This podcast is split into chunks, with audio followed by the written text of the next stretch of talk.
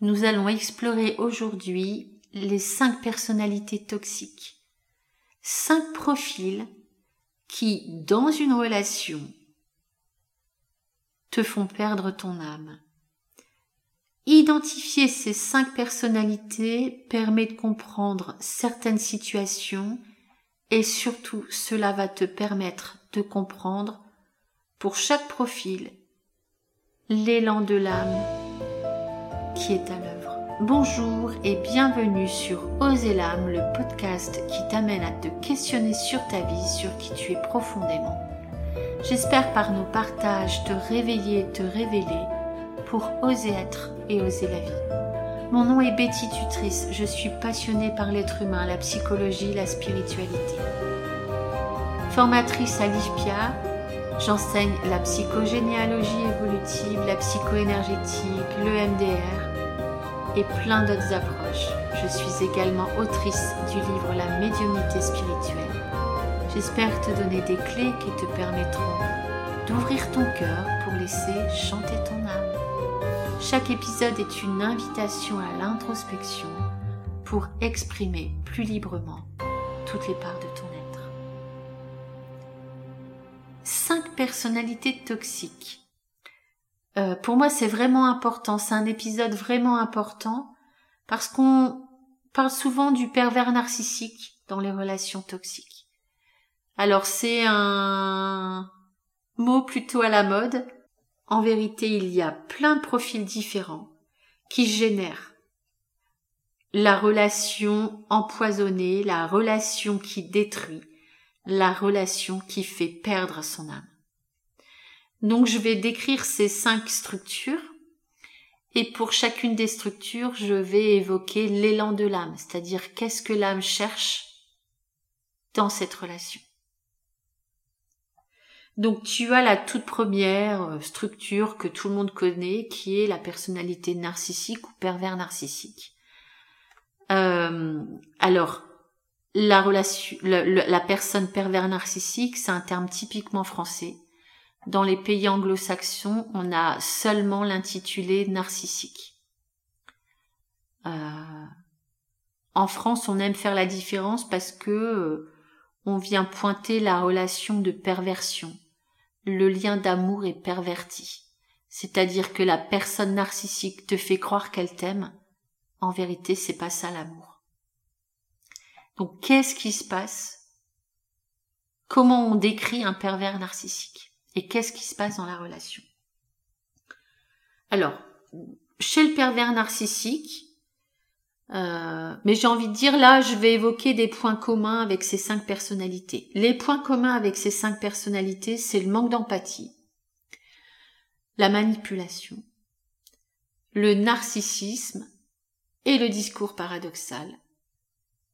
Et je pourrais rajouter ce que je viens d'évoquer là, c'est-à-dire euh, un autre point qui est une relation complètement empoisonnée, une relation qui détruit une relation qui fait perdre ta substance de vie. C'est vraiment ça, hein, la relation toxique et la relation avec ce type de personnage. Alors on est d'accord, ces structures concernent aussi bien les hommes que les femmes. Euh, donc pour le pervers narcissique, Comment on peut l'identifier? C'est quelqu'un qui a un ego démesuré. Donc, dans son discours, il va y avoir tous les superlatifs. Je suis le plus intelligent. Euh, mon supérieur, il est nul. De toute façon, c'est moi qui décide de tout. Je suis le plus beau. Le pervers narcissique va faire comprendre à l'autre que sans lui, il n'est rien donc il est toujours supérieur en fait. Hein. Il sait mieux que tout le monde. Euh, ce sont souvent des personnes quand même qui utilisent la posture de victime pour manipuler l'autre. C'est quelqu'un qui va dévaloriser constamment, qui va dévaloriser l'entourage, et surtout c'est quelqu'un qui va utiliser ce qu'on appelle le contrôle coercitif. Coercitif, ça veut dire euh, la perte de liberté. Donc ce sont des personnes qui vont faire en sorte d'avoir le contrôle sur leur victime. Euh, ça peut être par exemple dans un couple, le pervers narcissique va décider de comment sa compagne doit être habillée, comment elle doit être coiffée, à quelle heure elle doit sortir, qui elle va voir, ce qu'elle peut dire ou ce qu'elle ne peut pas dire d'ailleurs aux personnes qu'elle voit. Il y a un contrôle vraiment sur tous les aspects de la vie. Euh, il peut y avoir aussi un contrôle financier, c'est-à-dire euh, tout prendre, euh, tout prendre de, la personne hein, financièrement, prendre son salaire, ses économies, tenir les cordons de la bourse en fait, hein, je pourrais dire. Hein. Moi, je me souviens d'une femme que j'avais accompagnée qui qui avait subi un cancer, elle n'avait pas retrouvé de travail, elle était en rémission, mais voilà, elle avait perdu son travail, elle était en recherche d'emploi, eh bien son mari ne lui donnait pas un centime. Mais pas un centime, alors qu'ils étaient mariés sous euh, la communauté de biens. Donc normalement, le mari doit assistance, blablabla, euh, blablabla. Bla, Bien là, c'était vraiment une prise de pouvoir. Pas de liberté, on sait bien, on le sait bien, pas d'argent, pas de liberté. Donc il y a vraiment ce contrôle-là sur la victime. Euh, le pervers narcissique, c'est quelqu'un de très charismatique, qui a toujours besoin d'attention, et en même temps il y a un décalage entre ce qu'il dit être, ce qu'il montre, et ce qu'il est réellement dans l'intimité. C'est quelqu'un qui va utiliser aussi ce qu'on appelle le discours paradoxal. Donc le discours paradoxal, ça peut être par exemple euh, regarde tout ce que je fais pour toi alors qu'en vérité le pervers narcissique ne fait rien à part prendre la liberté de l'autre, à part le vampiriser, à part l'amoindrir. Donc là on voit le discours paradoxal, c'est quand il y a deux informations contradictoires dans une même phrase. Qu'est-ce que j'ai comme exemple d'autre? Ah, ça peut être euh, quelque chose que j'ai déjà entendu aussi. Hein. C'est parce que je t'aime que je que tu me fais péter un câble. Donc aimer quelqu'un, c'est pas euh, le, le, le, le, violenter. Euh, donc là aussi, il y a deux informations contradictoires. Qu'est-ce que j'ai déjà entendu Ah oui, tu es une cuisinière formidable. Mais c'est dommage, tu aurais pu mettre plus d'herbe. Ça peut pas être tu es une cuisinière formidable et en fait ton plat il est il est nul quoi.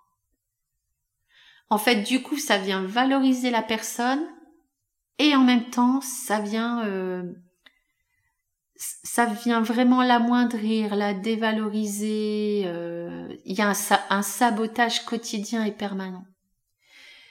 Et euh, la victime ne sait jamais sur quel pied danser. En fait, la prise de pouvoir, elle est là. C'est-à-dire que au quotidien, il y a le poison du doute qui est distillé.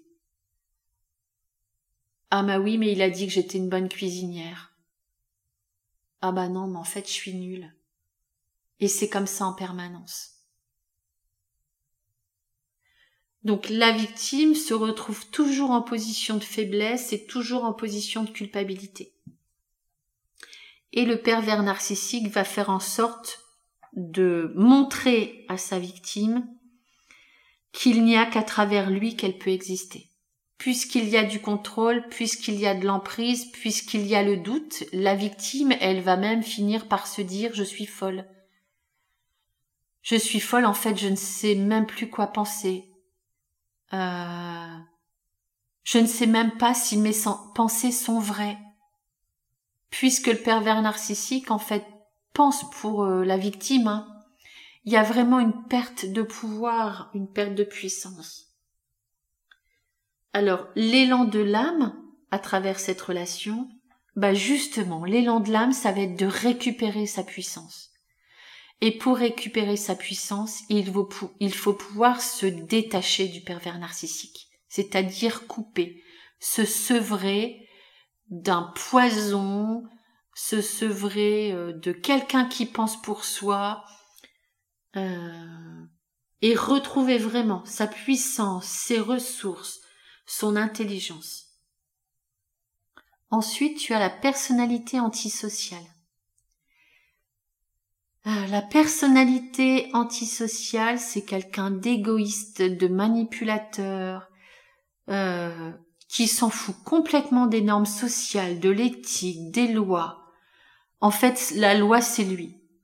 Donc, c'est une personne qui va utiliser l'autre par appât du gain, par exemple.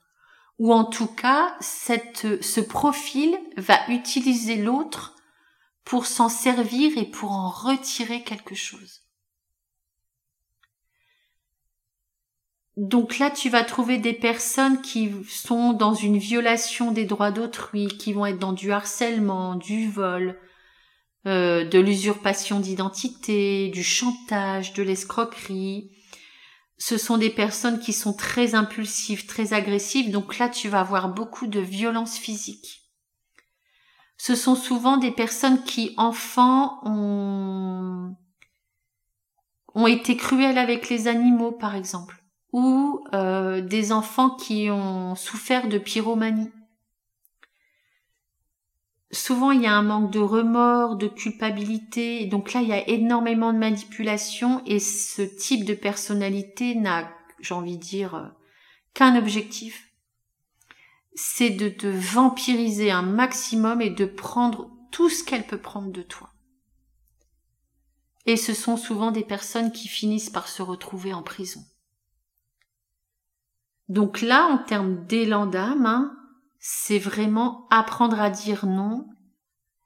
C'est apprendre à, comment dire, à poser, vraiment à proclamer euh, le respect de toi-même, la différenciation, la différenciation dans le sens euh, bah, respecter ta loi en fait, hein, et respecter la loi. Euh, donc il y a vraiment quelque chose de, là de très important et de au niveau de l'élan de l'âme, c'est d'établir des limites pour préserver ton intégrité. Ensuite, tu as la personnalité borderline. Alors, la personnalité borderline, c'est les montagnes russes émotionnelles. Ce sont des personnes qui oscillent constamment entre amour et haine, idéalisation et désidéalisation. C'est-à-dire, ce sont des gens qui vont mettre sur un piédestal et puis tout d'un coup, qui vont dévaloriser, qui vont dire euh, tu tiens pas le je suis déçu, tu n'es pas celui que voilà, que je percevais. Euh. donc il y a vraiment il y a une comment dire, c'est vraiment les montagnes russes émotionnelles en fait. Donc on est toujours dans des choses très extrêmes. Ce sont aussi des personnes qui vont faire beaucoup de chantage affectif, en passant par les tentatives de suicide. Ou en disant là je vais me suicider. Ou euh, voilà. Enfin vraiment il y a quelque chose autour des tentatives de suicide et du chantage affectif.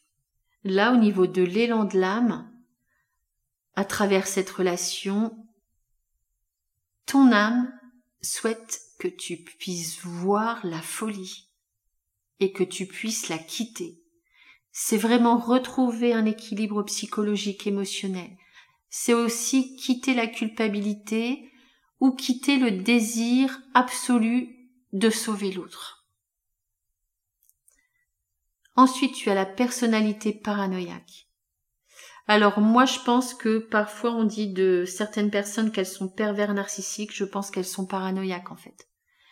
Il y a une structure de personnalité qui est très proche du pervers narcissique, c'est la personnalité paranoïaque.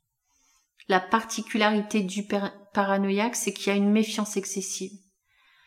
C'est une difficulté, on va dire, pathologique à se confier, euh, une sensibilité euh, vis-à-vis de la moindre critique. En fait, là aussi, ce sont des gens qui ne se remettent pas en question. Euh, donc ce sont des individus qui voient souvent des menaces là où il n'y en a pas en fait. Hein, euh. et il y a une constante anticipation de la trahison. Donc ce sont des personnes qui pensent que l'autre va les exploiter, va les tromper, va les nuire. Chez la personnalité paranoïaque, il y a beaucoup de jalousie d'ailleurs, il y a aussi beaucoup de compétition. Ce sont des personnes qui sont en compétition constamment dans tous les domaines de leur vie parce que euh, se sentir inférieur, pour eux, c'est mourir. Il y a vraiment une très grosse angoisse de la mort. Donc ce sont des personnes qui vont être humiliants, menaçants. Là aussi, il peut y avoir beaucoup de violence physique.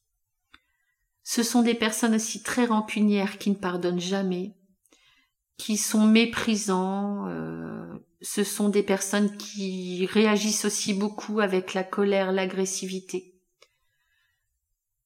Et ce sont aussi des personnes qui projettent beaucoup euh, leur désir de destruction. Comme ils sont en compétition, il y a à l'intérieur d'eux un désir profond de détruire l'autre.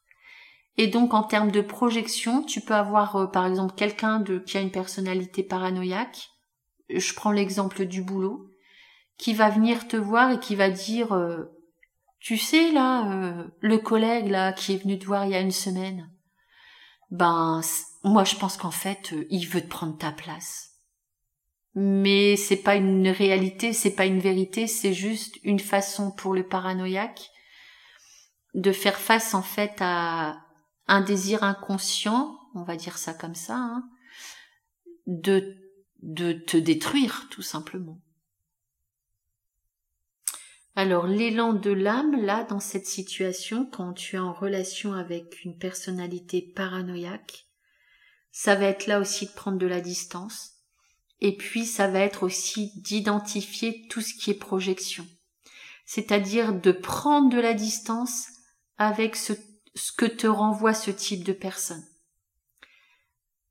Ce qu'elle te dit, ça ne concerne pas un collègue euh, lambda ou qui te voudrait du mal, en fait, ça concerne la personne elle-même. Et comme pour le pervers narcissique, l'élan de l'âme, là ici, c'est de retrouver ta puissance de mettre des limites et de la distance. La personnalité paranoïaque peut être extrêmement violente.